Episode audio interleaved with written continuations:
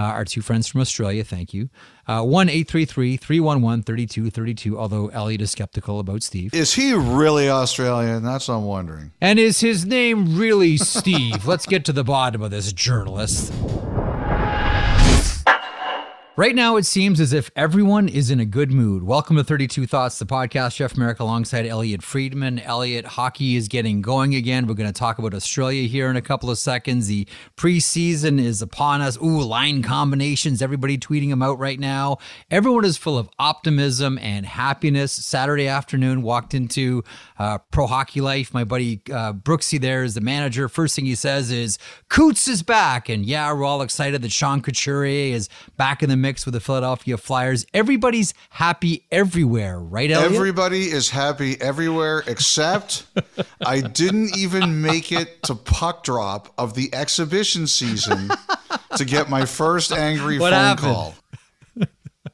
okay, what happened? I, at least I made it through the prospect games this year, Jeff. So obviously, uh, we spent a lot of time talking about Steven Stamkos' situation on Friday's pod, and you know, Friday I went golfing actually with Ron MacLean and Joel Darling, uh, and I was horrible. It was probably my worst round of the year, which this person said I deserved, but.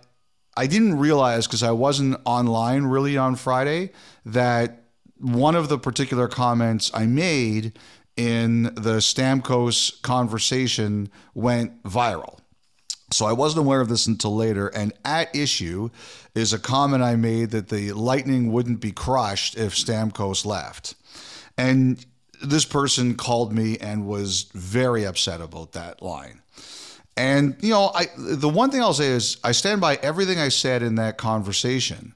The one thing I'll say is when I was referring to that, I was referring to the negotiation in 2016.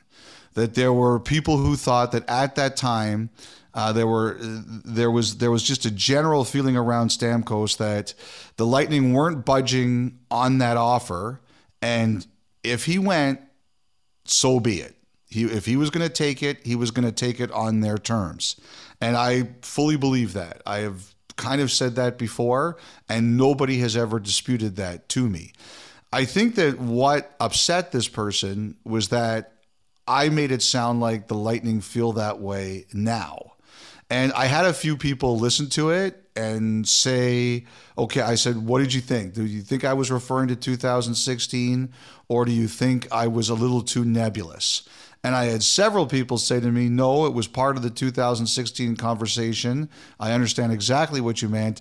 But I did have a couple people said to me, it was nebulous, which is one of my favorite words in the English language. So, You've already used it I've twice. already You've already used used it twice. We know. So it's a let new, me an- just an- say, a new pet word for, for, anyone you. who was confused, I was referring to 2016 and not now. But other than that, I Mm-hmm. I, I feel everything else I said there. I, I stand by.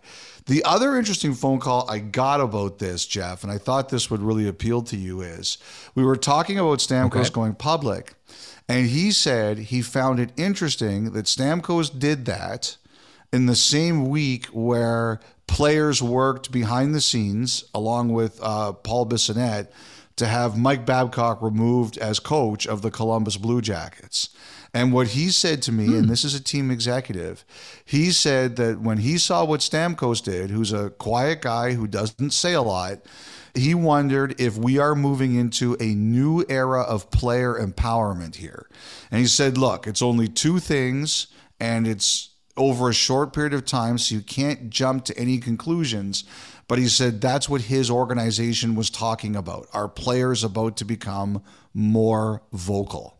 And we'll see where this goes. Uh, it's about to be three. We're going to talk about Evgeny Kuznetsov here in a couple of moments. But uh, I, like you, I do wonder if this will now be a trend where players do feel empowered um, to speak out more. No more just sort of you know head down and, and walk past the coach's office uh, or wa- walk past the, uh, the the general manager. Uh, I do wonder, like that person who who called you, I I do wonder if this will be more of a thing around the NHL. Um, how do you see, just as an aside, since you started us off here with Stamkos, because when we talked about this on the podcast, you know, a lot of people, specifically, I'm not sure what your either timeline or cell phone text messages looked like, uh, but mine were a lot of, Stamkos to Toronto. Does Toronto have a shot? Do you think Stamkos will go to Toronto? And I just kept saying, pump the brakes. I can see Stamkos negotiating with Tampa all season long. Do you have a feeling or a sense of maybe how this plays itself out with uh, with one of the top teams in the NHL and their captain? Look, I think I've used this line before. The best predictor of future behavior is past behavior. Last time, Steven Stamkos and the Tampa Bay Lightning walked it down to days before July 1st. We were within mm-hmm. a week. I think it was four days. So that says to me that his first option is to stay. And I think by what by him coming public the way he did, it reminds you his first option is to stay. And I think he will try to do that until that option is no longer there. That's the way I look at it. Okay, to uh, to some of the headlines around the NHL on the weekend. I do want to get to Australia, as I mentioned. I do want to get to Kuznetsov here in a couple of moments. But um, what a twelve months it's been for Michael Andlauer. He goes, Elliotte, last October seventh, from sitting with you and me as part of our uh, our, our 2022 32 Thoughts tour. Uh, he goes from that low point in his life to becoming the officially the owner of the Ottawa Senators, all inside of 12 months. And man, was he ever charming on Friday. Your thoughts on Michael Andlauer, now the official new owner of the Ottawa Senators? Well, I think I would have to look back at his appearance on our podcast in person in Hamilton as the turning point in his life. I don't think there's Clearly. I don't think there oh, is oh, yeah. any other way to look at this. You know, yeah. Andlauer was going through some tough times. You know, he wasn't very successful. We turned it around. He appears yeah, with us and success. So I think what this is proof, if you want to have a successful year, you have to come on the podcast. Yeah. Well, Ryan's Ryan it's Smith science. in Salt Lake City is hoping it's that's science. true as well. It's not even a debate. Clearly. It's this is proven. It is science. Yeah. You know, I, okay. I, I love the line about the inheritance. To my beautiful children, Matthew, Michael Jr., and Lexi, thank you for allowing me to spend their inheritance to pursue my passion. First of all, if you're a Seinfeld fan, there's an episode where George Costanza is complaining his parents are spending his inheritance. And I, I, think we all know some people who've grown up in wealthy families and they make jokes that if their parents spend any money, they're spending their inheritances. So I I I laughed at that line. I thought it was I thought it was really funny. Look, I thought he had I thought he made a great first impression. Um, you know, the the one thing that kind of surprised me was everybody always talks about in your first uh, your first press conference. You know, you you give people wins and and and you don't say anything remotely controversial. Uh, to me, the most interesting thing he did was when he talked about the building. And he said the smart thing we're going to do right by the fans. We want to hear what the fans have to say the thing is, like, my dad used to be a developer. He's not anymore. He's retired from that business. But he hated dealing with politicians because he said that hmm. they move at a different speed than you, and you know you really have to scratch their back to get things done that you need to get done. And so there were times he'd be furious at them. Like I remember coming home from school one day and he was screaming at a politician on the phone. And my dad is not like that. And that, that really stood out with me. But he always said the most frustrating thing was you have to play by their rules because they ultimately have the hammer. And, you know, Michael Andlauer came out and he said, you know, hey, we're going to do what's best for the fans. But he basically said, we're at the politicians' mercy here. He kind of threw it in their, you know, in their court he said, What we're going to yeah. do here is up to these guys. And I thought that was really interesting. He didn't make a big deal out of it, but he said it. So it says to me that there's still a lot of conversation that has to be done here. Um, you know, the other interesting thing is he really didn't clarify what's going to happen in the hockey department. There's no Daniel Alfredsson yet. And I think there still has to be some work that's going to happen here with Steve Staios. He's not on the Oilers website anymore, but Ken Holland did say this week he's still a member of the organization. So there's some things to work out here. But generally, he hit all the right notes. And the one thing about Andlauer is he's he's a quiet guy. He's a publicly friendly guy, and he is very friendly. But he's in it to win it. He's going to burn to win, and he's going to do what it takes to make that team a winner. People in Ottawa were ecstatic, and I completely understand why. Couple of things there. One, uh, I think there were some angry developers having animated conversations with certain politicians in Ontario this week. So that tradition is still alive and well uh, in the province of Ontario. Elliotte. Two, I think uh, that that was to your point. A really like he he really hit this one out of the park. He was you know, really charming and engaging. Uh, the inheritance line was great. The cleaning out the house that was a good one too. Closet was another great line too. And then you know we talked about last week coming in with good news stories. And I think we're still all wondering about Shane Pinto and how that one is going to get done. Is now, you know, training camp has begun and here come the exhibition games and Ottawa's playing Toronto on Sunday afternoon, etc. Um, is there any more movement there or is there anything new there with Shane Pinto in the Sens? Well, you know, there was uh, there was a report on the weekend from uh, Anthony DeMarco about what it would take that if they want to move Mathieu Joseph, it's going to cost a, a, first round pick or a similar style of prospect. I don't think he's necessarily wrong about that. Um, you know, the one thing I do think about Philly, and we've talked about Philly a bit, and um, I think they've been going back and forth with Otto about Mathieu Joseph. For one thing, I do think that Philly likes the player. Uh, I do. I, have heard that Philly actually sees uh, a role and a use uh, for Joseph there that he can he can play for them. So that's that's good news for both Joseph and the Senators. But Phillies, you know, as you know, Jeff, um, this is not a league of charity. This is a league of when you're drowning, they don't throw you the life preserver, they throw oh, you yeah. the anvil. Oh, yeah. And I do think Philly had targeted a specific prospect. Um, I don't have it confirmed, so I, am not going to say it is, but I do think that, that Philly targeted a specific prospect, and Ottawa said no to that. And I think if the team is Philadelphia, like that's what Philly has said. They said, look, if you want to do business here, the price is going to be high. Mm-hmm. So, um, you know, we'll see. We'll see what Ottawa does. Um, you know, the other thing here with Pinto is, and I, like I said, I don't think Ottawa wants to trade him. I think they see a future of I've said this a million times. I think they see a future of Stützle, Norris, and and Pinto. And with Norris hurting to start the year, even though they don't seem to be too concerned with this, like it's another situation where I think it it drives home Pinto's value. You know, I think this like the worst case scenario for Ottawa is they could put Joseph on waivers and they could send him to the minors if they had to. But the way I look at that, mm. I think they can pay Pinto just under 2.1. I'm still not sure if that's going to get it done here. Um, so, I mean, look, I, I think there's still work to do here. Oh, and, and Jeff, also just back to the ownership group. You know, they're they named or they kind of figured out who the other members of the ownership group are. There was some really interesting yeah. names there. I mean, you you know Rocco Tullio, yeah, a lot of a lot of yeah. His son there, yes. plays for uh, the Edmonton Oilers organization. Had a really tie, had a really good year last year. Um, you know, he's wanted to be an NHL owner for a long time. But there's two other names there that are are particularly interesting to me. One of them is the Paletta family.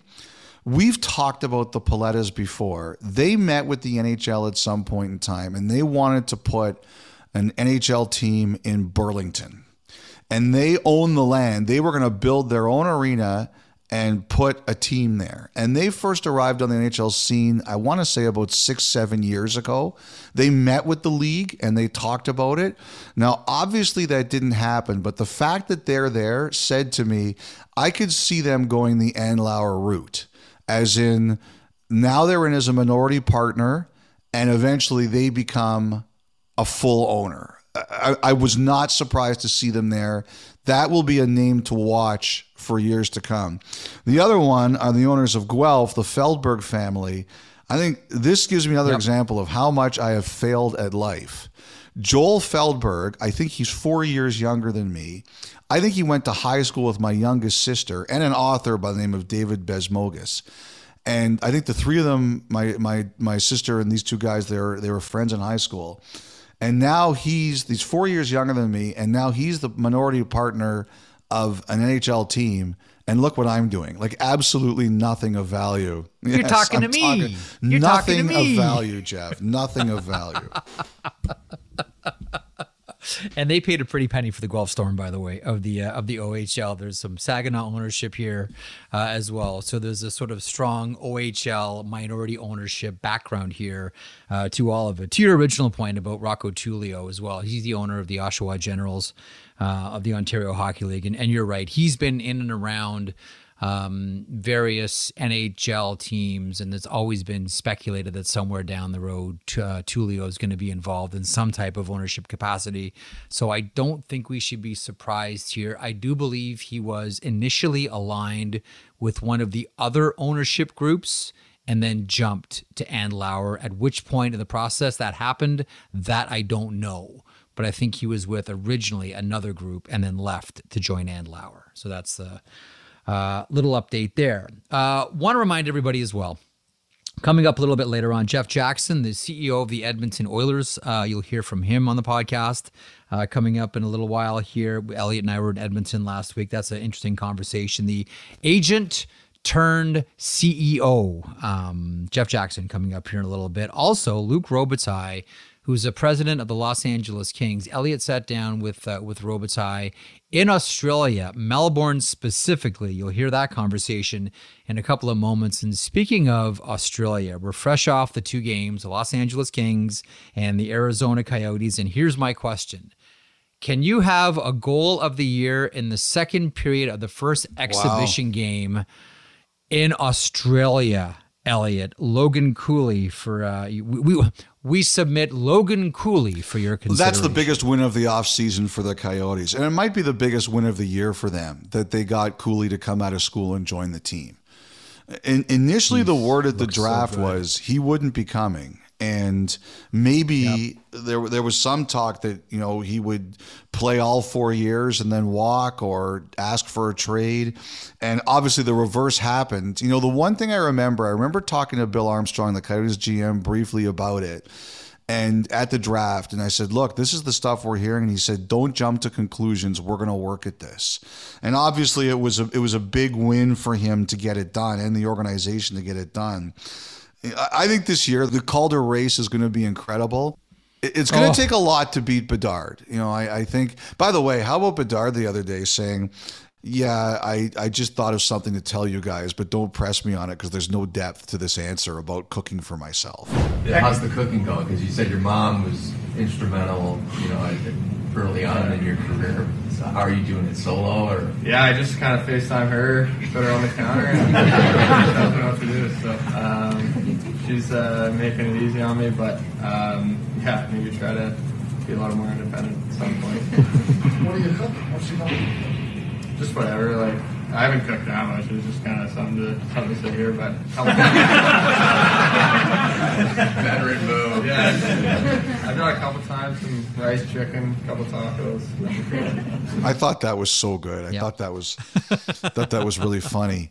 Um, you know, between him and Fantilli and Cooley, I, I think this is going to be a. Fa- Hang on, Luke Hughes, yes. uh, Levi. I can't name them all. I you know, I don't know.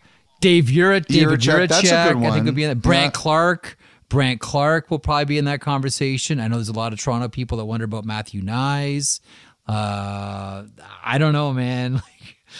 Like, There's a lot of really there's a lot of great names. rookies out there. A lot of them. I think it's going to be fascinating. You know, the, the one thing I the one thing I always say is like there's some. I I said this on the pod before. I remember when when Cooley got picked, I had someone say to me that guy should have gone first overall. Like Cooley should have been the number one pick. Hey, listen, I want to I want to really quickly. I want to big up Jason Bukala from our group because he said from you know when the when the finalists were all being done, Bukala said he should be the number one pick. He was always Team Cooley. He said that privately. He said that publicly. I will defer to Jason Bukala on this one. Well, I, you know, I think, and I don't disagree. Like, like I, you know me, I don't see the prospects a ton. I leave that to the experts, but I had a few people saying that. The one thing I I really feel is I feel bad for the kid Slafkovsky because I already see it like all over social. Uh, bust, bust, bust, bust. Oh, I mean, stop, I know. it- I mean, like stop. everybody. Like one of the one of the real unfortunate things about life now in the digital age is that nobody's got any patience for anything. You know, the kid's 19 years old. He won't be 20 until March. There's still a lot of time here. And the thing I think about is in the Leafs development camp in July, Roni Hirvonen, who was Yep. a second round pick in 2020, he got smoked. Like he got absolutely Nolan no, Nolan and- Dillingham with the uh, Sarnia sting. There was this whole up. big debate about you know whether or not that hit is clean. Look, Dillingham's trying to make a name for himself, and he's got to play his game. I don't have a problem with it. The thing that I, I, I think everybody has to remember here is there is no league in the world, not the NBA, not soccer, not baseball, not well, nobody else plays American football aside from us, really. So that's it. But where the game is so different when you come to North America. And like I Slafkovsky, I saw a guy last year who's never been hit as much as he was getting hit, who's now getting clobbered all the time because he hasn't had the opportunity somewhere to navigate it.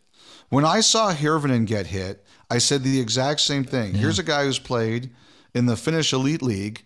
He's not getting hunted like that. Now he's playing on a smaller North American ice, and he gets and for people who are going out to hit you sometimes, and he gets clocked.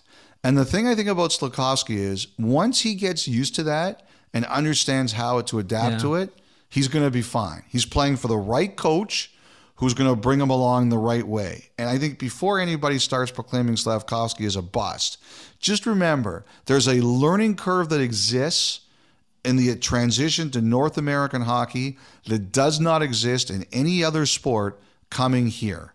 And once those guys figure it out, they're going to be just fine. Yeah.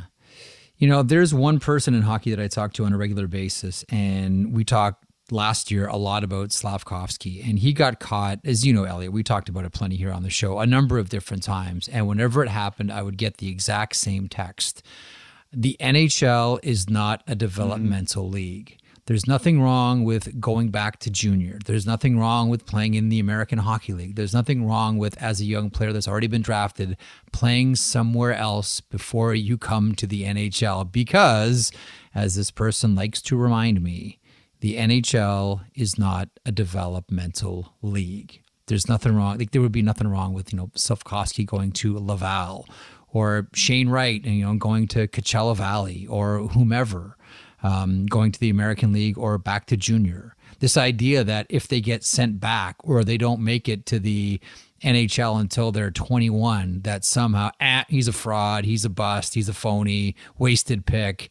To me, boggles my Yeah. mind, Elliotte. It completely, it completely. I'm completely, with- does. with you. Again, the NHL is not a developmental league. Um, what did you make of the uh, the Logan Cooley goal? Three to one Coyotes dancing. Cooley scores! What a goal by the youngster! Oh, pfft, it was just it was incredible. It was it was incredible. So this is how much of a loser I am. I I stayed up to watch the game. I was sitting on my couch down uh, in the on the main floor of my house, and I was watching the game, and I I saw the goal, and I was like, oh my goodness. And not long after, because it was you know two in the morning, I fell asleep, and Steph woke me up in the same position at seven thirty in the morning, sitting on my couch, TV on, whatever was on Sportsnet at the okay. time. Why did you Okay, sleep down we've here? all- we've all. It was my choice. It was it was the. NHL's fault for scheduling a game in Australia. That's what I blamed.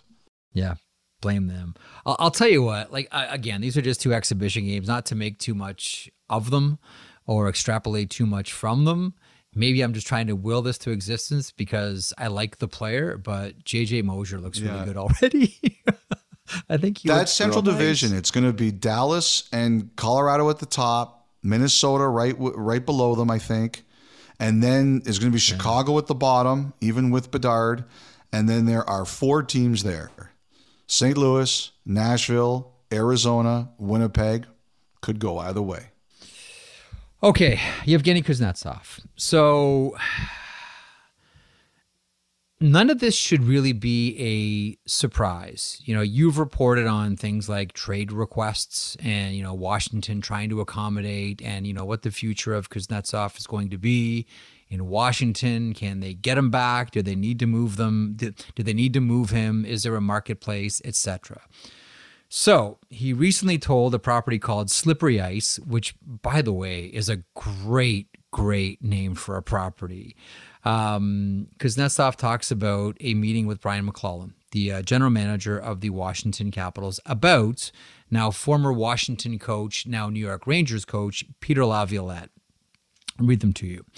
There were many moments there in the meeting.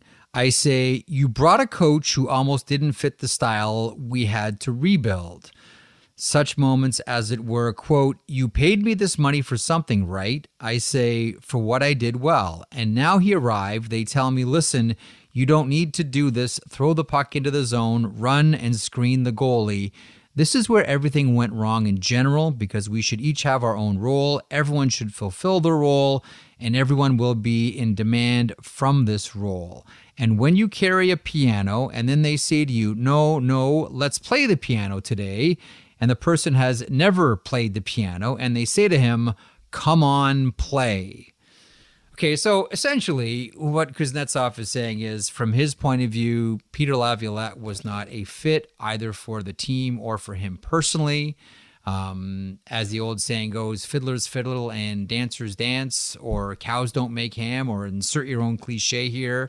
In Kuznetsov's mind, he was asked to do something that he doesn't do, or sorry, expected to do something that he doesn't do. He does say that he is optimistic that Spencer Carbery, the new head coach, can get this all back on track. But your thoughts on, you know, in the spirit of, uh, we just talked about Steven Stamkos and, you know, previous, you know, Paul Bissonnette with Mike Babcock, in the spirit of players speaking their mind. Your thoughts on this one? Well, also, first of all, we should credit Russian Machine Never Breaks, which has done a lot of the the Google Oh, yes. Google Translate with this, and but it's more than that, Jeff. There's several different comments there. It- not only that, but he he rips the Players Association for not standing up for him when um, the NHL called him in over the videos of uh, drug usage. Um, he, he says that Bill Daly wanted a 20 game suspension and the Players Association didn't offer defense for him when they promised him to. He also uh, laughs at one of his teammates, Alexander Alexeyev, for signing a multi year extension with the Capitals when you know he, said they're going to bring in other defensemen and you're going to get buried and now there are a couple of other defensemen there so Alexeyev is going to have to battle for a top six spot they brought in Sandin obviously on the left side and they brought in uh, Joel Edmundson on the left side so he kind of like there were a whole bunch of uh, different things here. It wasn't just the comments about Laviolette. And, you know, first of all, I'll say this. I do not like ripping guys for being honest in interviews. We complain that hockey players are boring. If we're going to complain they're boring, we cannot rip them when they decide, "Okay, I'm dropping the veneer and I'm telling you all. I'm I'm drinking the true serum and it's all coming out." And you know that obviously is what's happened here. And sometimes with this stuff, I always wonder, and players should know better now, is you go back to your home country, wherever it is, and you think nobody in North America is going to hear this. And that doesn't doesn't work that way anymore. There's there's this thing called the internet, and there's cable lines at the bottom of the oceans. Like these things go places. Um, you know, I'll I'll say this. I don't think Washington is very happy at all. Um, I think that they don't like about Alexia the comments about Alexeyev. They don't think the comments about Laviolette needed to be made. You know the the one the one thing I'll say here is is that if you are going to talk like this, you have to have a big year. Like Kuznetsov has to deliver right now. He has to go out and he mm-hmm. has to have a massive season. In 2018, when they won the Stanley Cup, Ovechkin deserved the Conn Smythe. But if you would have told me that Kuznetsov would have gotten it, I would have had no problem with that. He was the he was an elite player, the you could argue the second best player on their team that year when they won the Stanley Cup in the playoffs. He has to be that player now. If you are going to talk like this, you have to deliver it. I think the other thing the Capitals feel here is that they don't like the fact he did this because he creates a firestorm or a controversy when they have tried to be supportive of him. And I think that that's one of the things that's going to bother them about it too. Uh, but at the end of the day, I, I just think that Kuznetsov, he has to deliver now. If you're going to do this, you have to come out and you have to have a massive, massive season. But isn't isn't this already on the list? Like you're Spencer Carbery, you're coming in, you're taking this position. You look at your roster and you say to yourself, one, cross your fingers that John Carlson stays healthy all season long. I don't think any team was hampered by one injury more so than the way that Washington was completely stung by the John Carlson injury last season. But two, yeah, I'll probably look at this and say, I need to get Kuznetsov back. I need to get Kuznetsov playing. Like it, it seems as if, as much as you know, the team might be miffed about the whole thing and some noses are out of joint. This is a huge, huge issue for Spencer Carbery. Like Ovechkin is going to be Ovechkin.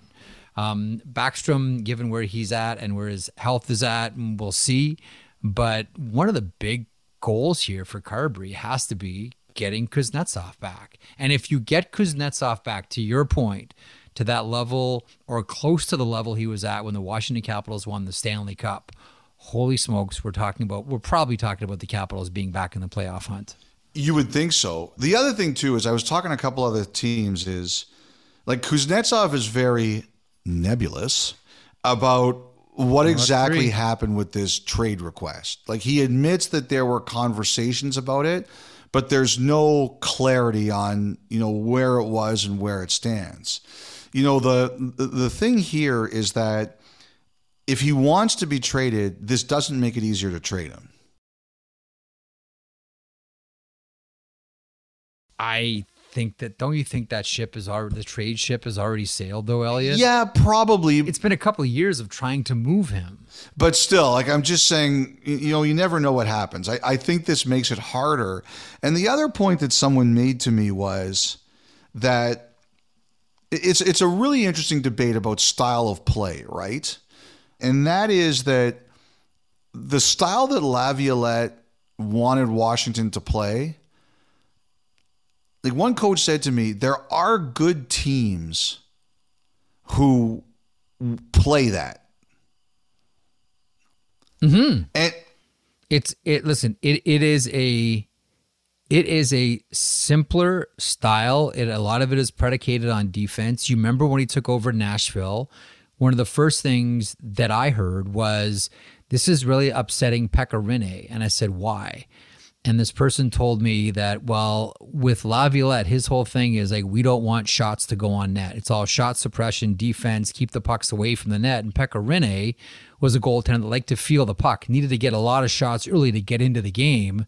But with Laviolette's defensive structure, he wasn't getting that. And he didn't feel like he was getting into the game the same way he was with Barry Trotz. That's an interesting one. That's an in- that's very interesting. I, I think more with Kuznetsov though. I think it's about like he's talking about he wants to carry the puck more, right? And the and the best coaches, what they do is they say, look, if you see a play and it's a legit play, go for it. But if you don't have a play, don't get us into trouble at the other blue line. Because if you do, that's where the puck comes back the other way and it's bad for you. Now, Kuznetsov is a high skill guy, and when he's playing at his best, he can make plays that other people can't. But when he's not at his best, which unfortunately hasn't been a bit in the past couple of years, then it's trouble. And I think what some coaches will look at and say that is, is he unwilling to play a style that can win in this league? And that is a gamble that some teams won't want to take. So I just wonder if he's made it even harder for himself to get traded. Like I'll hmm. say this, because Kuznetsov, I have loved dealing with him over the years. He is one of the most honest, blunt guys. I remember at the World Cup of Hockey before he signed his big extension, he was talking about a, a situation in the NHL where a contract talk was going badly between a player and the team. And he said, if that happened with me, I would go right back home and I would play there. And please understand, this is 2016. This is not now. But he said, this is, I'd go right back and I'd play there. And, you know, the message got received loud and clear. He got a big deal and he was really honest and blunt about it. Um, it it's just that the parameters have changed around him. He hasn't been as good as he could be. There's been a lot of controversy around him. I think the Capitals are really disappointed because they feel that they have tried to always support him. Like like the the trade conversations didn't become public until years after they happened. So I don't think they liked this at all. Uh, but I think now, like I said, I, I put myself in people's shoes. If I delivered this interview, I would know it's on me now to have a massive season. And I think that's what mm-hmm. the end of the result is here. Kuznetsov has to have a big year. Uh, speaking of people that are wonderful to deal with and interesting to deal with, and people you look forward to dealing with, Do you have a thought on Jakub Voracek to Jagr's class? I think it's fantastic. As an assist, as as an assistant coach, we should say he's not playing. I, I will I will miss Voracek as a talker just a hilarious guy. Yep. And uh, you know what? I, I think it's really good that all these retired players are finding ways to stay in hockey. You, you know, mm-hmm. the, the, one thing that I hope here why does Jagr play? Jagr plays because he's worried the team will go under if he doesn't play. I hope there is a, a way to solve this. You know, I, I really do. I think that if there's anything Jagr deserves from all of this, it is a way like he loves hockey, and if he wants to play till he's 70, let him play till he's 70. But I really hope he's not playing yeah. in his 70s because he's worried the team won't survive. Like there's got to be a way to solve this problem. You know how I feel about all this. I'm not a big fan of the saying as it relates to sports, anyhow, and for the purposes of this podcast, hockey, leave the stage while they're still clapping. I love the thought of the player that just refuses to stop playing because he loves playing or she loves playing and just wants to continue to do so. I hope, like you, that that's a big part of Jagr's motivation here. I understand save the franchise, keep it afloat, whatever I can do to keep this thing going and keep the lights on. I'm going to do it. But I, I really do hope that the lion's share of this is Jagr just loves playing hockey and wants to continue to do so and wants to stay in the game.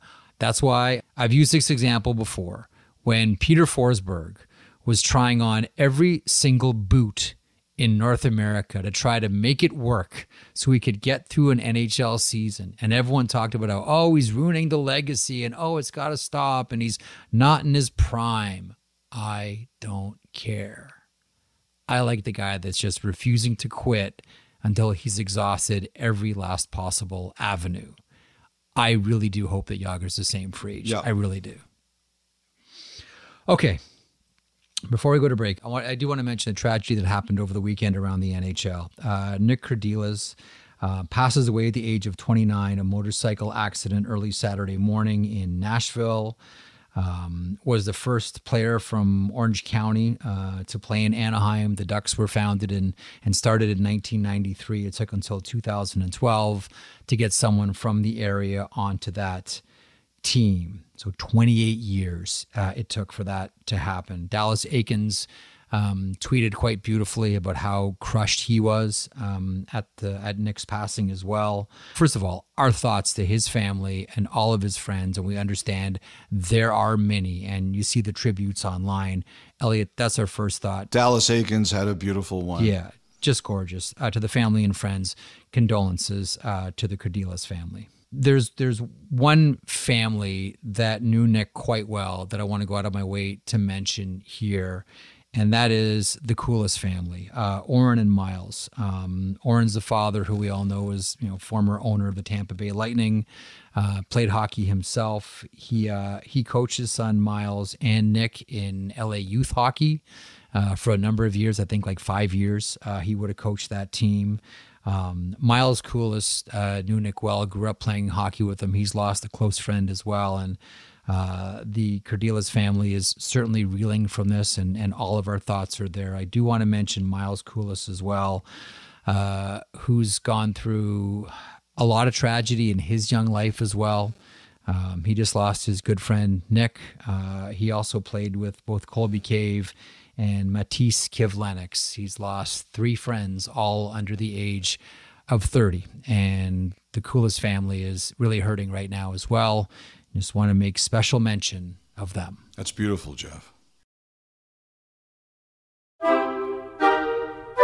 Welcome back to the podcast. Uh, want to get to your thoughts on the Montana's Thought line here. Montana's Barbecue and Bar, Canada's home for barbecue. Elliotte, your line is Try the ribs.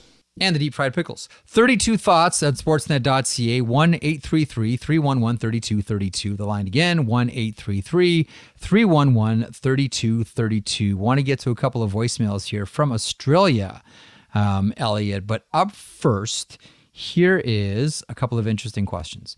Austin from Rhode Island submits this. Hey, fellas, Austin from Rhode Island here. My question is Do you think we will ever see the NHL use the American Hockey League as sort of a test market for new rules that the league may want to implement in the future? Something along the lines of how minor league baseball has rules now that are being tested there for MLB's benefit to see if it may work in their game the next season. Love the pod. Great job, Elliotte and Jeff. This is the way it used to be. Elliotte, this was the way it used to be, specifically under Dave Andrews. Yes, and they did lots of things like overtime rules, thicker blue lines. Remember that one? uh, hybrid, hybrid icing, icing, yes. was it was a mandatory visors. Yes. Remember that one? That was American Hockey League. Um, they did the four on four, which led to the three on three in the overtime. NHL just went right to the three on three. But the, the um, there's a couple of things here. I had a conversation with someone uh, who works in the American League, and this is not a shot at Scott Howson at all, but this person was saying, you know, I kind of wish we were sort of back in that we're a developmental league and we're here to experiment with ideas as well, not just players and officials and coaches, et cetera, that can graduate to the next level, but also ideas that can graduate to the next level. But you know what complicates a lot of it, Elliotte, is if you make the American Hockey League game too different from the NHL game, it's hard to call guys up and have them join your roster when they're playing one style of game with one set of rules in one league and then a different set of rules applies at the NHL level. That is one of the concerns. If it's too different at the American League level, when you call a guy up, how much of a change is that or how much of a shock is it when you're playing with something different? That's why I don't think you can get too goofy with the American League. The You know what I goofier mean? the better. I always say. No, no, no. Oh, I, with that. I'm you're you. totally That's right. You're you're totally right. Uh, Ryan in Corona, California. I have a question about young drafted players that aren't AHL eligible, which I heard plenty about lately because of Shane Wright. My thought is if there's a player who's not eligible but is too good for junior and not quite ready for the NHL, could their team loan them to a European league? My example would be as a Ducks fan, uh, Tristan Luneau is not AHL eligible, and the Ducks have an abundance of D prospects, that's true, and players at the moment, but he dominated junior last year and probably doesn't gain much going back to the queue. Could the Ducks loan him to Switzerland or another European pro league to help him develop against bigger and better competition? Thank you. Love listening. You know what takes precedent here, Elliotte? What's that? The NHL CHL agreement. Well, it's also where you're drafted from, right? Because where you're drafted from sets the rules on where you can go. So that's yeah. a CHL player. They have rules on where he can go. So there's there's not a lot of flexibility here. Not at all. Right. The CHL NHL document takes precedent on this one. Real quick, before we get to the two voicemails. Uh, from Chris and Tommy, my brother and I were watching the NFL and talking hockey this weekend. Wanted to pitch a franchise tag system for the NHL. Each team can choose to franchise tag up to three players. These players are automatically given no trade, no move clauses, and only half their salary counts against the cap. We think this would free up cap space league wide and bring back that middle class player making two to six million dollars who has to take haircuts or short term deals while the Matthews and McDavids justifiably get paid. The league wouldn't have to change their expected cap raise, but big market teams could pay out pocket to create artificial growth league wide with a slightly softer hard cap. Would love to hear your thoughts. That from Chris, Chris and, Tommy. and Tommy, you are preaching to the converted. I have advocated this since dinosaurs roamed the earth. In the Paleozoic era, while I was avoiding brontosauruses, I was saying the NHL needs either a luxury tax or a tag system that will help do this. A couple years ago, there was an agent, Kurt Overhardt, who proposed the same thing. It's not going to happen because it's quote unquote money outside the system. Bettman is against this. Yes. He fights it with all every fiber of his being. He doesn't agree with it. Unfortunately, he's got all the votes. I would love it. I think it's better. I think it creates a better system for fans and players and the sport. But I'm not the one at the top of the food chain, so I don't win this argument. I'm shocked that an agent proposed something to bring money outside the system into the system. I am yeah, stunned, Elliotte. Can't believe Overhardt it. would come up with that. All right, let's get to a, a, a couple of voicemails here. I just want to in, introduce this, Elliotte. I think you're on the same page as a little bit of what the weekend flavor was around the NHL, where all eyes were on Melbourne hockey in Australia. You're going to hear from Steve, but first, let's hear from Connor. G'day, fellas. Uh, Connor from Sydney here. Just flown down to Melbourne, and I'm currently walking over to Rod Laver Arena for the Yotes Open practice this morning uh, that you guys couldn't make it down here. So instead of that, I'm going to give you my three wild predictions for the year. So this year I've got Bedard with 78 to 82 points with at least 40 goals. Uh, Jay Woodcroft for the Jack Adams and a Oilers Devils final. Um, last year I had Boston missing playoffs, uh, Demko for Vezina, and an Oilers Leafs final. So here's hoping we turn that energy around this year. Um, anyway, great job, Jeff and Elliotte, and uh, good luck to new Amel, whoever that poor, poor person is. Um, yeah, thanks, fellas. Keep up the good work. Cheers. That's a great one. Hang on, pause before we get to Steve. That's a great that message. A, a, lovely voicemail with some for some some bold predictions. Seventy-eight to eighty-two points for Connor Bedard, including forty goals. I know that he's skating with Taylor Hall and they're going to try to surround him with some quality players, but do they have enough around him so he gets 78 to 82 points, including 40 goals? I would love to see it, but Elliotte, count me as skeptical. I just laughed at the Demko one because I picked Demko to win the Vezina last year too. Uh, Stewie, God bless mm. his heart, he had he had Jack Campbell and I had Thatcher Demko, and we predicted them both on the same show, and they both went sideways. Uh, there's there's some great stuff there. Uh, I, I got a great laugh out of it, and I'm glad the people in Australia are having a a, great time. I'll tell you this: I, am I think Bedard's going to score. I, I do. I think he's going to score in this league right away. Uh, I'm with you on Jay Woodcroft specifically because I want to hear the speech um, from one of the most thoughtful coaches if he wins the uh, the Jack Adams and Edmonton, New Jersey. I mean, New Jersey's right there with the next step, uh, and Edmonton, as we all know, expectations are high, namely Stanley Cup or bust. Okay, another voicemail from Australia. Here is Steve on the Montana's Thought Line. Hey guys, Steve from sunny Australia calling. It's uh, Saturday the 23rd, and I just wanted to get on the pod and uh, go to bat for Australia there's been a lot of uh, you know bad takes on Twitter about the quality of ice in, in Victoria lately. I just want to say that, you know, it has been unseasonably hot here the last couple of weeks. And I think if they tried to make this ice three weeks ago, it would have been totally fine. I play hockey in South Australia, uh, winter and summer, and the ice is actually pretty good. So, um, you know, just wanted to say we should all be happy hockey is here in Australia and uh, not bash the ice surface. Uh, by the way, Elliotte, try the ribs.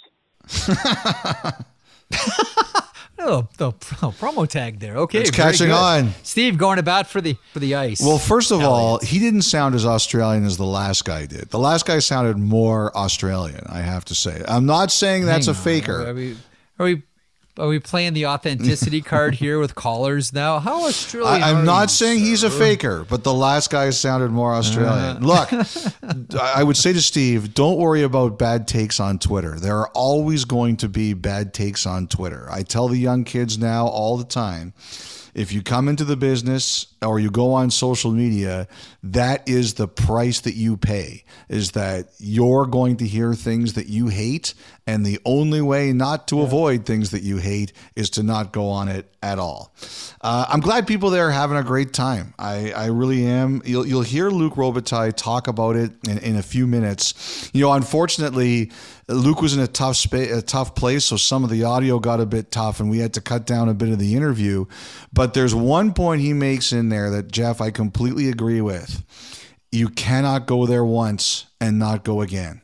It must be Australia now. Yeah. The NHL has to make it so that Australia gets hockey a lot, and it's not an easy thing to do. But going once and not staying. Yep that's the loser's way. The yeah, I couldn't agree more. Bill Daly, deputy commissioner of the NHL, has talked about that before. The one and duns have to be done. That it can't just be, you know, uh, flying quick, quick couple of games, uh, you know, grab a bag of cash and we're gone. Like this has to be part of a long term strategy. So that's something that's you know, on the table in the NHL. I, I agree with Robitaille on that wholeheartedly. You'll hear, as Elliotte mentions, uh, from Robitaille here in a couple of moments. Uh, thanks to everybody who either emailed 32thoughts at sportsnet.ca or called in. Uh, our two friends from Australia, thank you. Uh, 1 833 311 3232, although Elliotte is skeptical about Steve. Are, is he really Australian? That's what I'm wondering. And is his name really Steve? Let's get to the bottom of this journalist. Uh, 1 833 311 3232, the Montana's Thought Line, Montana's barbecue and bar, Canada's home for barbecue. Quick pause. We come back with Jeff Jackson, CEO of the Edmonton Oilers, Luc Robitaille, president of the LA Kings from Melbourne.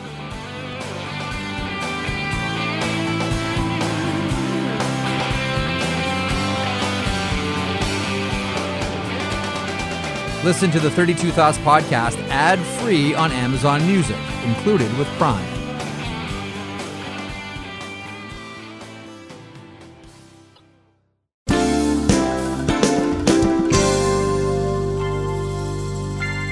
Welcome back to the program. In a couple of moments, you'll hear from Jeff Jackson. He's the CEO of the Edmonton Oilers. You know, that was sort of a news flash that caught a lot of people by surprise, as I, and you'll hear in the interview, the conversation to get him into that position was a little bit of a surprise as well. In the meantime, uh, this weekend, well, specifically Friday, Elliotte had a chance to sit down and talk to Luc Robitaille. Now, we've talked to Robitaille before, I've gone over the history of him as a player, and you don't need me to run down the credentials on the ice or off the ice for that matter uh, for Luc Robitaille. But the Los Angeles Kings and Robitaille always interested in a challenge and doing something different. Case in point, this past weekend, the Global Series kicks off with games in Melbourne at Rod Laver Arena between his Los Angeles Kings and the Arizona Coyotes. Uh, the interview is about seven or eight minutes long. Enjoy it. Luc Robitaille in conversation with Elliotte Friedman. Hockey in Australia up for grabs as the topic. Enjoy. So, Luc, set the scene for us. What time is it in Australia as we tape this, and where are you? Well, it's 7:20 a.m. and Stacia and I, my wife, were driving back. Uh, we spent uh, the last couple nights uh, a little bit off grid. We uh, decided to take advantage of this trip, and uh, yeah, she uh, Stacia found an Airbnb, and it was actually a like these pods like up in the mountains all alone and we were kind of off grid and was pretty amazing. We could oversee the ocean, and as we got there, like a, it, it, it's like a reserve, and there was like all these wild kangaroos just running around. It was we were really overwhelmed. Wow, that sounds incredible. Yeah, it was amazing. I mean, it was. I would think there was like about a hundred of them just running everywhere. It was pretty amazing. Now, are you allowed to have any interaction with them? Can you go near them? What What are the rules? Well, there was no one there, so we just kind of would stop. Uh, Stacia got out of her car and she got pretty close and uh, took some pictures, but uh, we we were careful because we don't know. but yes. they were just looking at us like you know when you're they're just like looking at you and then they just stop hopping around and hopping away from you a little bit gently. It's pretty wild. That's pretty. Did you see any other like wildlife or anything like that?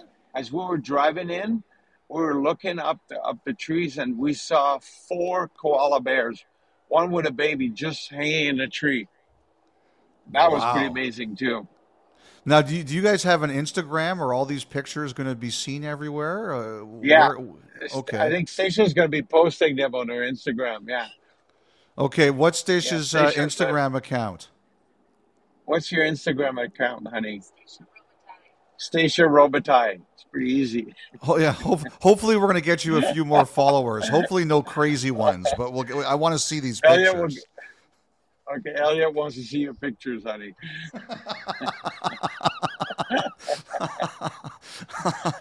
uh, Luc, kind of take us back to the beginning. How did it start, and the Kings and the Coyotes in Australia? Because we all knew it was supposed to be the Bruins initially, but you guys were yep. always there. How was this proposed to you, and why was it important for the Kings to go?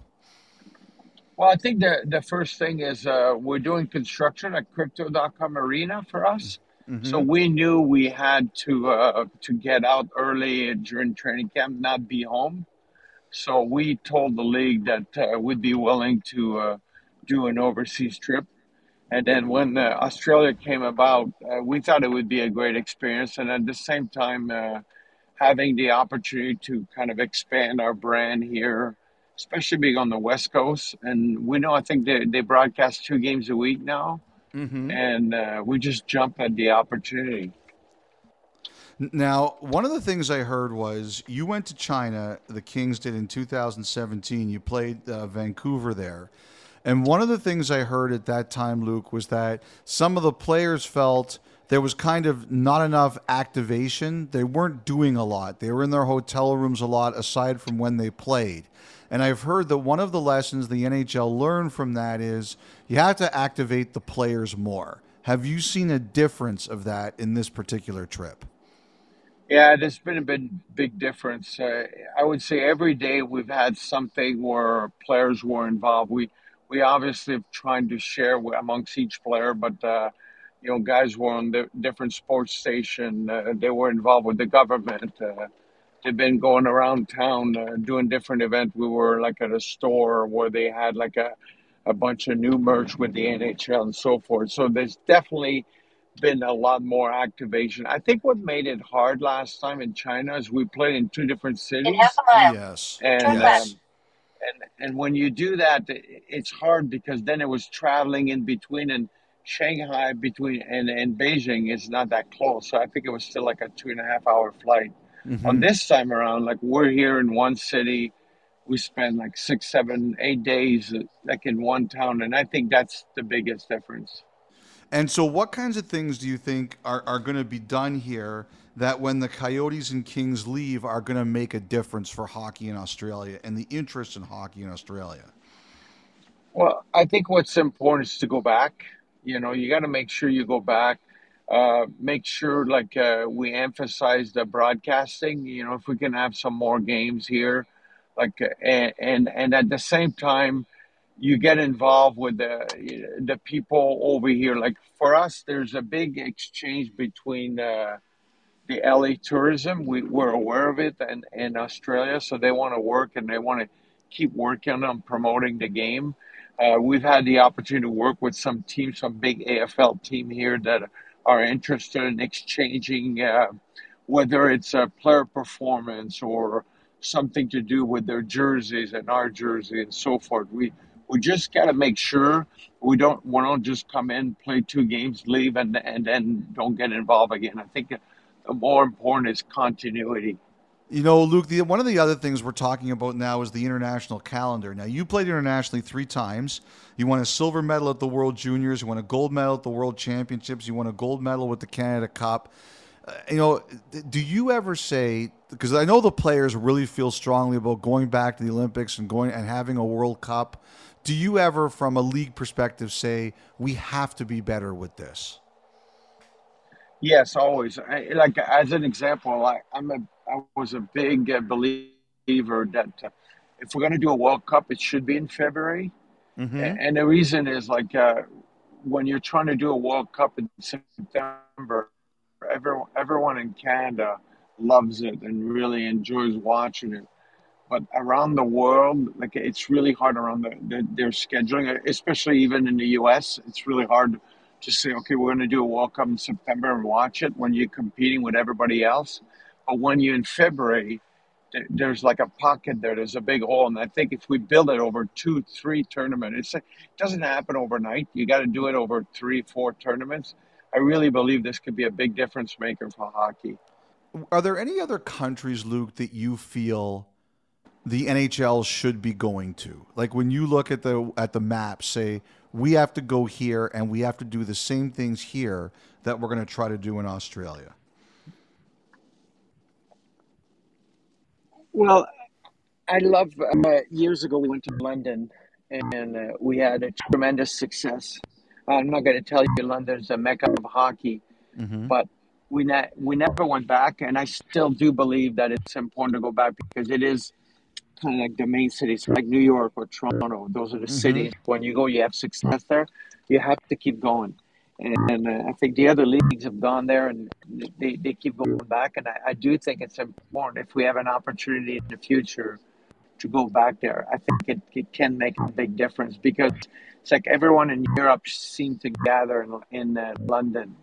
Okay, I have a couple other questions for you. First of all, you have been involved now on the business side of the game for quite some time. Ever since you retired, you always had that idea.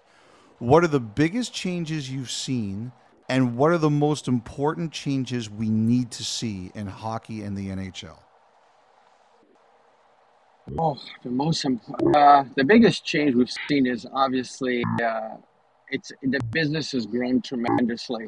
It's it's uh, two two and a half times the size it was even 15 years ago. So it's it's a lot bigger. There's a lot more around it. Um, some of the biggest change that I think we need to do is uh, a little bit more uh, like uh, of the same. Like as far as like what we're doing, uh, TV wise, things have changed tremendously, and uh, I think uh, we're, we're on the right path nationally in the U.S. And I know what you guys do in Canada is always like a great show. I think that probably the biggest thing coming up is going to be uh, the local broadcasting. Uh, no one seems to know exactly the route's going to go. It's going to go direct to consumer. Yes. We got to make sure that it's done. It's done right. You know, like it, it, there's going to be a lot of a lot of work behind the scenes to make sure that uh, in the next five to seven years, this is done right. That hockey is accessible for anyone that wants to watch it. I hear players say that they're worried about MLS, MLS catching and passing the NHL. Do you worry about that at all? Uh, I don't worry about it. I always think of what what can we do to make to keep growing what we're mm-hmm. doing, and uh, you know, I you don't look in the mirror. You, you you look in the front to who you can catch instead, and uh, I think it's it's up to us to to make a difference and to keep promoting the game and keep keep doing things a little bit out of uh, the ordinary. I mean, you look at what Vegas has done, even yes. part of their game entertainment so different that everybody wants to see it now. You know, teams are all going to build their own, uh, you know, their own type of game entertainment and so forth, but they definitely push the boundaries and it's gonna it's gonna force everyone else to get better. And I think from that standpoint, little things like that is the way you get better as a league.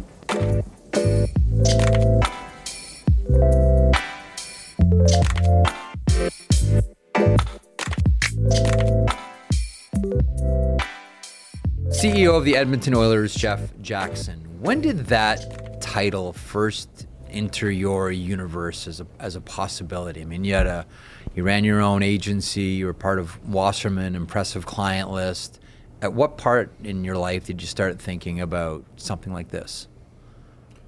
Well, I've, said before, I wasn't thinking about it, to be honest. I was really uh, happy doing what I was doing at the agency. I had a great group of colleagues. Like you said, I had a very uh, good client list that I loved working with. Um, was learning a lot at Wasserman as a as a general agency with lots of different sports and mm-hmm. colleagues in other sports, and and uh, someone like Casey Wasserman leading it. So I wasn't looking to move, and this uh, opportunity sort of came out of nowhere. Uh, probably two three weeks before the draft, and I've said this before. I, I had uh, initial discussion with with Daryl Katz, and and then I said I've got to park this because I got lots going on in the agent business through the draft, free agency. Yeah, but I'm willing to think about it, and we can chat. You know, when all that's done. So that's sort of mid July is when I got everything done, and, and then we move forward from there. How's it been so far? It's been great. I mean, it's it's I was just telling Sam Gandhi it's a totally different uh, gig than being an agent, which is when you're an agent, you're on your own a lot. Uh, you do things at your own pace. You you know you're working on contract um, negotiations and research, or you're just on the phone. Mm-hmm. With this, it's like my calendar's full every day with meetings, and yeah. uh, so there's been a bit of an adjustment, but it's it's been great. So the team would seem to kind of run itself. You've got experience management. You've got two of the best players in the game. You know there's a chance you could win a Stanley Cup this year. So I'm wondering, we're taping this on September 19th at 9 in the morning, uh, Edmonton time. What is the number one item on the CEO's agenda? Like, what is your big thing that you have to do right now? Uh, an interview with you two guys. Yeah, I know that's a lie. I could see yeah, your mind huge. turning as you were as you were listening to that question.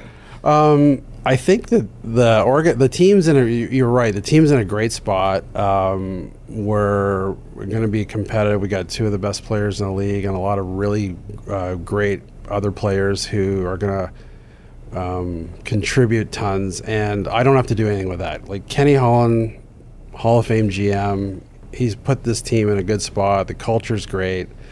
I think that because of COVID and some other things, there's some organizational things that we have to work on, and that's what I'm going to work on, like player development, scouting. We're all all of the stuff that's sort of simmering below the surface that keeps an organization having longevity and success and some of that um, needs work, and so pretty much every day that's what I'm I'm working on. I'm looking at different opportunities to bring in sports science and things like that. So it's sort of a daily thing where all of those elements I gotta I gotta bring them together. So you, when you say needs work, what do you want to do here? Like, what's your goal?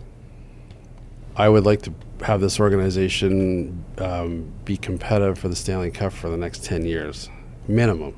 And you can do that if you do it the right way. We got two of the best players. We got a lot of young guys um, who are in the prime of their career or coming into it. Um, we gotta we gotta start to draft really well and then develop the players. So I think one thing here is the organization has has done a good job, but we can be better. And my goal is to, to be better incrementally in everything, and that'll give us an opportunity to, to compete every year. So what are you going to be adding? We're gonna we're gonna look at sports science as a real tool to help us with injury prevention and recovery.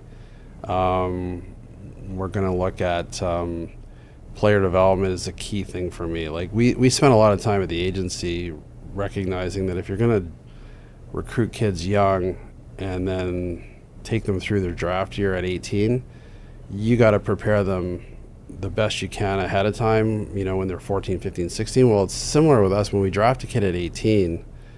We need to we need to know their development arc and then we have to like really like dig in day 1 after the draft and get them with, you know, individual player development plans so that they can become the best player that they can be before they get to the American League. Like the days of waiting till a kid gets to the American League to develop them, are gone, and we have to do a better job of like day one after they're an Edmonton Oiler. Um, is help them, you know, give them the tools um, to succeed.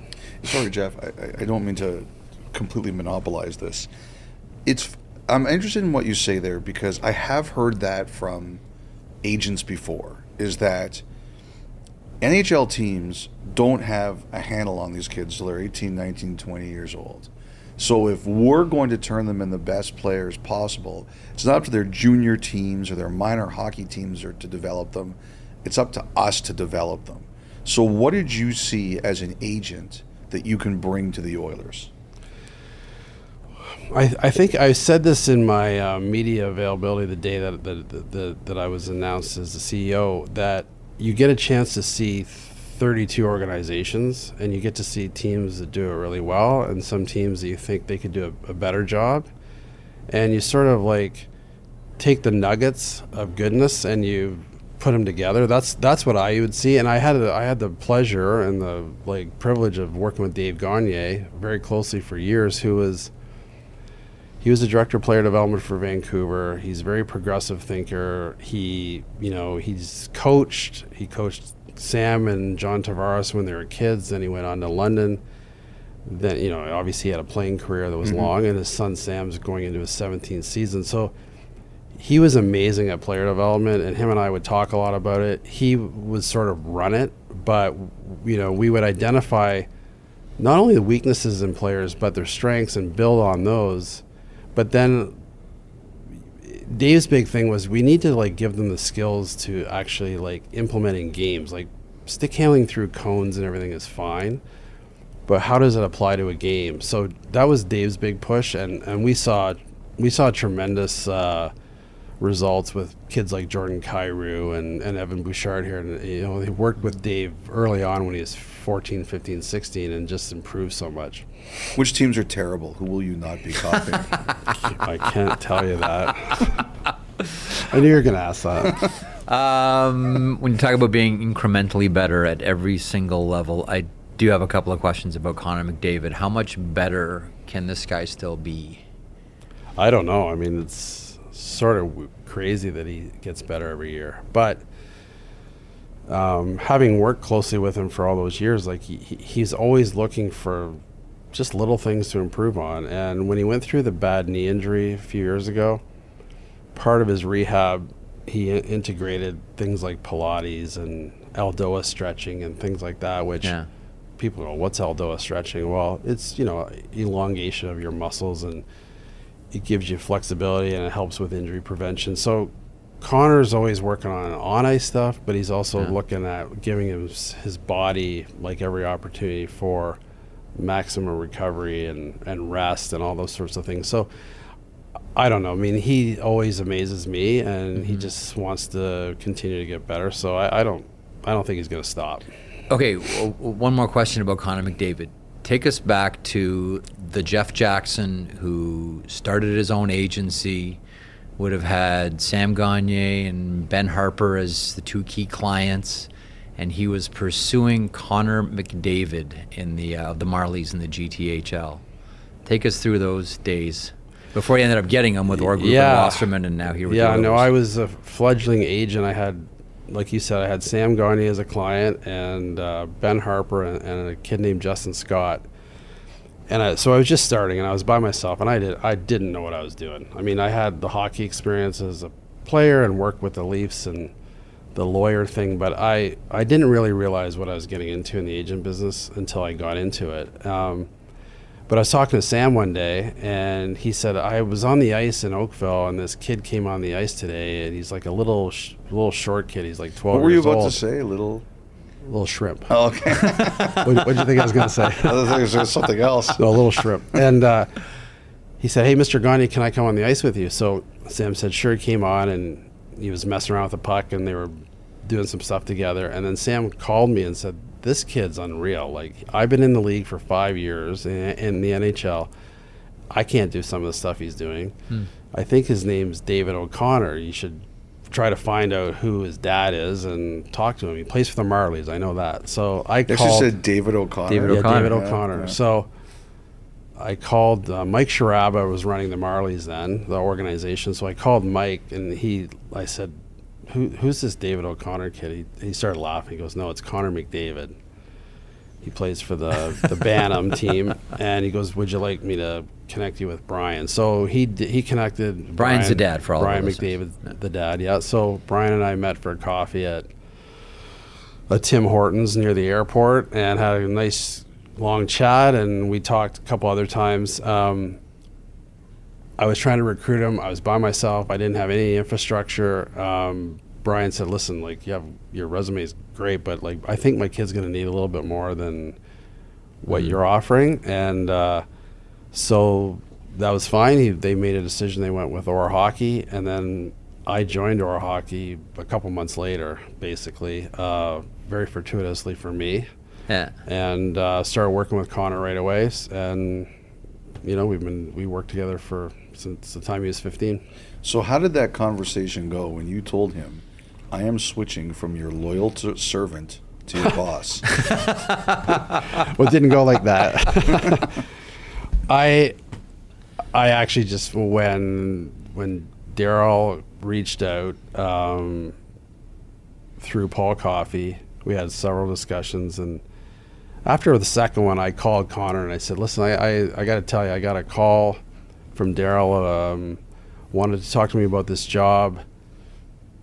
I wanted to tell you about it. I'm not sure what you know, sort of get his input. And uh, I said Daryl would like me to meet with him at some point. He goes, I think you should meet with him. So I said, You sure? He goes, Yeah. Like I think you'd be great at the job, but then like who would be my agent? And uh, I said, Well, don't get ahead of yourself. Like this is sort of just very preliminary. So um, he said, Just keep me in the loop. And so I did. I went and met with Daryl, and we chatted. And then I, like I said earlier, like I, I went about my business, um, sort of parked that, did what I had to do with my clients, and then I re-engaged with Connor a little bit more. I said I'm going to talk to him a little bit more. He goes, okay, cool. And uh, when I made the decision, I went and met with him and Lauren at their house, and I, I told him what I wanted to do, and he gave me a big hug, said let let, let let's go, sort of thing. So I mean um, we sort of looked at it as like a unique opportunity to continue working together, but in a different way. And it, it, for me, it's like I feel very fortunate that you know we can pursue uh, a Stanley Cup together on the same team. Um, very similar to being like having the agent relationship. It's just a little different now. do you do you think it like you know what all the Oilers fans are thinking? Connor's staying because you're here. Is that fair or right? Like, what do you think when you hear that? I mean, everybody wants him to stay. Everybody wants Leon to stay. I mean, that's obvious. Um, I think that fans like assume it's a done deal. I think that the the thing that we have to do here is show those two guys and other players that we're going to be super competitive and be competing for a cup every year. Um, and if we do that, we have a really good opportunity to keep everybody here. Though Leon and Connor are both um, obviously like I'm stating the obvious, but they're like pillars of this team. But they're pillars in the community. They're embedded in charitable stuff. They're they love Edmonton and their fans. Um, so as long as we're competing at the highest level, um, I'm optimistic that that we're going to be able to keep everybody. Um, but it's not a done deal um, just because I was his agent. I mean, they're free to make decisions on their own when they're free agents. Um, I'm going to try my best to avoid that. Eight times ninety-six. eight times ninety-seven. 90 Excuse sounds me. not a lot, No, no. Eight times ninety-seven. Um, I'm not sure how much you cheered for teams when you were working agency side. But what does it feel like cheering for a team now? I didn't really think about it until I was here a couple weeks ago and sat with uh, Ken Holland and the coaches. They had some meetings, and it really got me back to when I was working with the Leafs, spending time with the coaches and seeing how passionate they are and how much the time they put in. And uh, it it got my juices flowing again. It's okay. I'm, now I'm with one group, and I'm going to be like living and breathing and sort of like the day to day. Because on the agent side, you do cheer for your clients and by extension their team, but you're not emotionally like involved. Yeah. They lose, your guy gets a couple points, played well. It's like, oh, whatever, you know. But here, I care about the result. So I think it'll be it'll be f- fun to be back into that sort of mindset again. Last one for me, Jeff. I always like when agents and as go to management or vice versa, managements go to agent, because every argument that you've used, you now have to do it in reverse.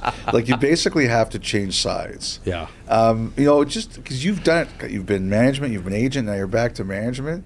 Like I got to remember what side I'm on. I know, but like it must be funny. Like it, like I, I've, I've talked about it with a couple of guys, and they kind of laugh about it. It's just the nature of life. You Yeah. switch teams, and but what's that like for you? Like just knowing that your whole philosophy has to change in terms of the way you see things. Yeah, I mean, I as an agent, I I I wasn't one of those uh, types of agents that was always trying to like kill for the biggest dollar. Like I always wanted to do good deals for the guys, and and it was um, the way I negotiated was always. Um, getting to the number like quickly without a, like a lot of dawdling around about like high low and stuff like that so for me like being on this side i, I still feel like you've got to have a really good relationship with agents and there's going to be times where somebody's being unreasonable and you know you got to dig in a little bit but I think I've learned a lot on being on both sides and coming back here. And, and in this job, I'm not going to be directly involved in the day to day negotiations of contracts. Um, I'm sure that I'll sit in meetings and, and have an opinion about things, but that's that's Ken Holland and, and Bill Scott's role here, and they'll continue to do that, and I'll support them. Last one here. Uh, what are you gonna miss? Now that you're no longer Free time. no, um, I think probably like uh, there's a sort of an adjustment going on right now. Like I've had a in the agent business, like I said, you have lots of um, you, you control your own schedule. Um, when you're with the team, you've got NHL schedule, American League schedule. You got Yeah. all kinds of different things you got to attend. Um, sort of adjusting my family life with teenage boys who I've been around a lot. Um, trying to be super careful that that doesn't change too much because it's been an important part of my life. And when I worked for the Leafs back in 2006 to 2010, um, I didn't really realize it, but I was missing a lot of stuff Mhm. um, with sports and things. And uh, I'm just going to be cognizant of that. That's the one thing that I Mhm. think will, is going to change because I'm in, I'm in Edmonton a lot and my family's in Burlington and I'm going to be back and forth. But um, that part of it I got to watch. Good luck this year. And Thanks. good luck the rest of the way. Thanks, with guys. Thanks, Jeff. Okay, that's Jeff Jackson, the CEO of the Edmonton Oilers. Previous to hearing from him, you heard from Luc Robitaille in conversation with Elliotte Friedman from Australia, uh, the site of the Global Series, the kickoff of the Global Series this year, and games between the Los Angeles Kings and the Arizona Coyotes. Okay, to wrap up the week ahead, is it all about the Ottawa Senators and Shane Pinto and can they get this thing done? What do you have your eyeballs on? And you're finally actually getting back to work, Elliotte. You have to comb your hair and drag a razor No, I don't. But face. they we'll see what happens if I don't. it's it's Ottawa, uh, Toronto on Monday night, seven o'clock Eastern. It's my my first game of the year, another exhibition game. Um, you know, the one thing I always tell fans: first week of exhibition play, don't get too excited. The veterans don't care yet. You have to wait till the veterans care, and that's usually in the second week when they try to tune their way up to the season. There's also Anaheim, you know, Zegras and Drysdale. You know, Renaud, Renaud Lavoie had a report uh, the other day that um, they haven't. They were between three and four million on Zegras. Um, I think when it was, I heard at one point they were talking about a two-year deal, and I do think that's true. When they were talking about a two-year deal, I, I think it was in there. Now I think I've heard rumors they might be going three. So I just don't know how the Ducks can do three years and expect it to be under four million. So I, I think it's it's got to be a little bit higher than that. But Zegras and Drysdale, those ones were not in any good place the last I checked. So we'll see if that's changed at all. Uh, what Elliotte said is wrong. Get ahead of yourselves. Believe everything you see in exhibition hockey is legitimate and a accurate predictor of the future of the game, both immediate and long term. Uh, on behalf of everyone here, Marek signing off. Thanks for joining us. Uh, this pod returns uh, usual time. These are Monday drops you're listening to right now. The Friday drops continue. Yes, we are back, and so is hockey. Enjoy it. We'll talk to you again on Friday. Thank